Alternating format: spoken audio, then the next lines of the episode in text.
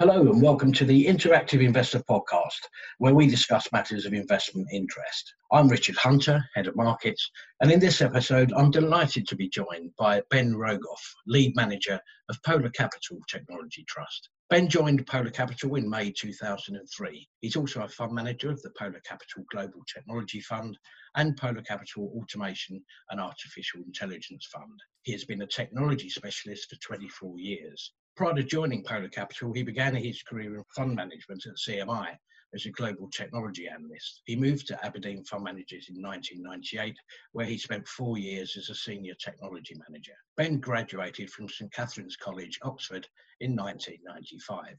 So, first and foremost, Ben, a very warm welcome to you and thank you for spending some time with us. Thank you. If we could start at the top, perhaps you could talk us through some of the objectives and investment themes of the uh, Polar Capital Technology Trust. Sure, very happy to do so. I joined Polar, you know, um, back in 2003, as you referenced, but uh, the trust had been been going, you know, before then, and, and had, had been um, migrated from another shop before then. But yes, the trust is there to to invest in a sort of global portfolio of technology companies that hopefully can capture you know, or get, allow people to get exposure to some of the most important themes and companies around the world benefiting and delivering disruption associated with technology. We've done that consistently with, um, you know, in a diversified way. Currently, we have a, you know, just over 100 individual investments within the trust with a skew towards the US, but happy to look globally for the very best opportunities. So you mentioned some of the uh, the geographical allocation there within tech, which is uh, increasingly, I think, a, an all-embracing term. What what sort of allocations have you got within the tech sector itself? Geographically, you know, the tech sector has been a US centric industry for, you know, multi decade for lots of very re- good reasons that we haven't got time to go into. But, you know, Silicon Valley was originally set up to help support the aerospace industry in Los Angeles, believe it or not. And, you know, software and the venture capital industry is still very, you know, heavily skewed towards the US. And that supported, you know, lots of the internet companies. The internet itself was, um, you know, not necessarily all of it, but important elements of it were pioneered in the US. The portfolio is currently around 70% North America. That's a very sort of consistent number over the, well, nearly two decades that, I've been at Polar. Actually, when I arrived, we were more like 50 50, and I've, I've moved it that way because um, something we should definitely call out. The way that I run this trust is with an, with, with an eye to the benchmark. At any given time, you, you should expect active share to be around 40 to 50%, which is lower than other trusts. Uh, that's how I run money, and we could talk about that if you care. But as a result, my, my geographic weighting doesn't deviate that much. So, you know, the US is where we look for our internet, for our software, uh, and some other exposures. But, but, you know, we're very happy looking in Japan for robotics and we look in Asia for semiconductors. And so we typically go to the geographies where we can get the best exposure to the hopefully the best themes. And, and how much have you seen a, a change, um, investment appetite aside, um, in, in the tech sector over what has obviously been a fairly defining uh, three to six months in 2020? Well, I think, uh, yeah, no, I think it's fair to say that the this this period, this awful period for you know civilization and the world and the economy, has been an interesting testbed for a lot of technologies that may have taken years to be able to prove their value, and of course they've been able to do it in very short order um, during this testing period. And you know, in that sense, there's lots of historical parallels for this this period. You know, if you went back to World War II, in our annual report, actually, that um, your readers are welcome to have a, a, peruse through, we talk about some of the accelerated innovation that happened at World, during World War II at Bletchley, with you know rockets, with moon landings, with I don't know mass production of penicillin. Uh, lots of very exciting things happened in the technology world as a result of the World War, you know, the crisis that was World War II. And there's no question, perhaps things are less profound today, but you know, things like video conferencing, and you know, Zoom or, or, or online education or telemedicine, things that um, online grocery delivery, uh, stuff that might have taken a decade perhaps to become mainstream, have become you know accepted alternatives to you know real world um, activities. And so uh, no question that, that the sector has been a beneficiary from this hiatus you know, it's been well earned. And, and what, what we're seeing is this acceleration of trends. These trends are already there. You know, this is not just something that just happened.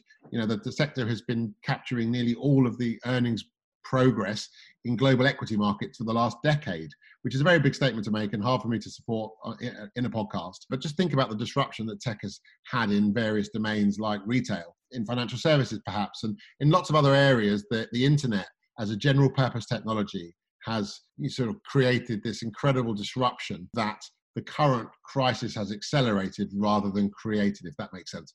Yes, and, and potentially even in a, a, new audience in, in, in terms of some of the, uh, shall we say, mature parts of the population who a few months ago were certainly not as tech savvy as they're becoming because they've needed to for, for some of the reasons that you've just mentioned in terms of conferencing, online shopping, uh, and so on. So, w- with all that in mind, Ben, what if we look at your, the sort of top holdings within your portfolio? What what sort of names are held within there? Typically our top 15 are often, not always, but often uh, well-known companies that form decent parts of our benchmark that we like. You know, we don't hold anything in the trust that we don't like. We don't hold it because it's in a benchmark.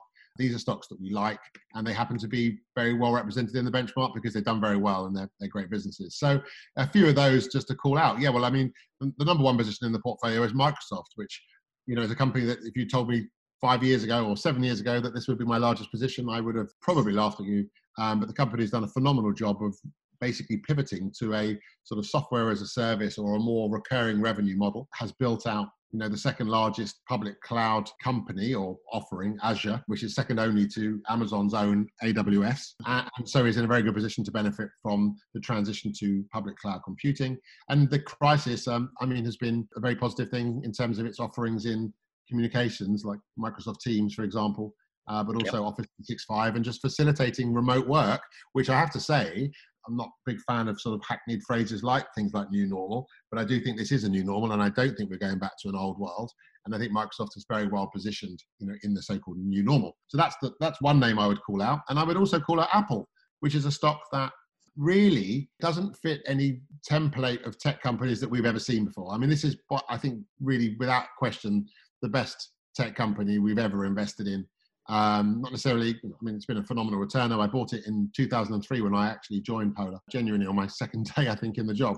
You know, companies like this normally, when they when they become slightly slower growth, and Apple, just to be clear, didn't grow earnings last year. So this doesn't fit the normal template of a kind of company we're looking for because this isn't a normal company. This is an extraordinary company with uh, an extraordinary customer base of sort of mass affluent people that understand that the premium associated with Apple products is not real, in that the residual values of iPhones are much higher than, for example, other brands of smartphone. And as a result, it's a premium product for a mass affluent audience. And that mass affluent audience likes buying other products from Apple. So this company looks much more like a mass affluent consumer brand business.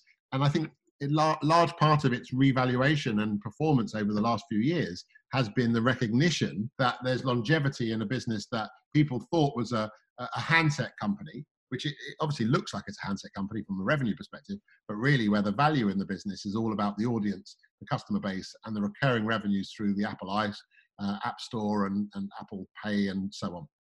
So that's two names I would highlight, but there are plenty of others if you want me to go on. Sure. Uh, perhaps you could just make it up to a, a hat trick, Ben. There's a lovely, lovely list of great businesses here Facebook, Tencent, Alibaba. I mean, Amazon, I think everybody knows well, so I shan't ponder it, but it's our largest active bet. And when I say active, I mean our exposure um, relative to the benchmark. And Amazon is still perceived as a retailer, so it doesn't feature in our benchmark. So our 3%, roughly 3% today weighting, is our largest bet against our benchmark. I was actually going to call uh, talk out PayPal, a company that um, is one of our larger bets as well. It's also not in our benchmark. It's perceived to be a financial, and it is a payment asset after all. But this is a company that was effectively spun out of eBay uh, many years ago and has I believe, you know, has seen its business definitively accelerate as a result of the lockdown and the transition from, you know, a couple of things. So the first thing is the, the transition away from cash to card or online um, has been accelerated. So PayPal benefits from the acceleration in e-commerce. It's also benefiting, interestingly, from growth on non-Amazon platforms.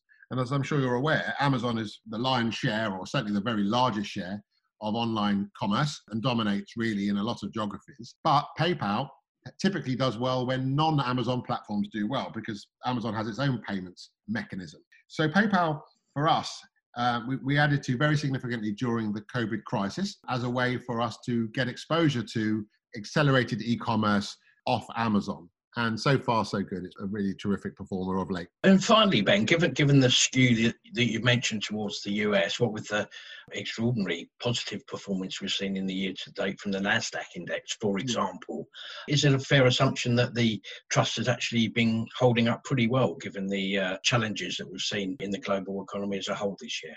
Yes, I mean, I think it, I think that the uh, action of markets is, you know, nearly entirely the credit, if there's any to be to be given, is, is to policymakers who have been completely alive to the challenge associated with COVID-19, and the support that's been given in monetary and fiscal policy is extraordinary in any historical context. At some point, the piper may may need paying, but right now, our interests as investors is, are very well aligned with policymakers who are very obviously um, wanting to avoid worst case scenarios associated with recessions that can become Steinbeckian, they can become self fulfilling and very difficult to kind of address. So the support is there. The, the recovery in risk assets, uh, you know, has a lot, you know, is really due to policymakers. The tech sector, however, has done a, a, a good job itself. Of course, you know, if, if, in the end all companies, are, you know, collapse and the world falls apart, then no one's buying tech.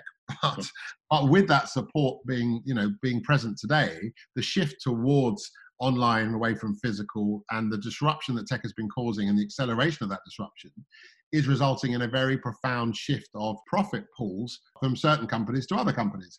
And, and if people are not using ATMs and they're, they're using PayPal, then the value of those respective businesses is changing. And as behaviors change, so we've seen this in the past, and, and this acceleration clearly playing a part today, tech companies are beneficiaries of those of that reallocation. Without policymaker support, I suspect we would be, you know, sharply lower in markets, and indeed we were before they stepped up. But the tech sector has also done a very good job of keeping the global economy going. Imagine remote work 20 years ago in the mm-hmm. first coming of the internet. Imagine how we would have kept children uh, occupied and remotely taught uh, without computing platforms or without video games after their work was done and, and so on you know so the, the internet the, the tech sector has at least made some of its own luck, let's say. Absolutely. Fascinating insights. Unfortunately, uh, we have run out of time there. So many thanks once again for those insights. That's Ben Rogoff, the lead manager of the Polar Capital Technology Trust. And thank you for listening. Do join us next time for another interactive investor podcast.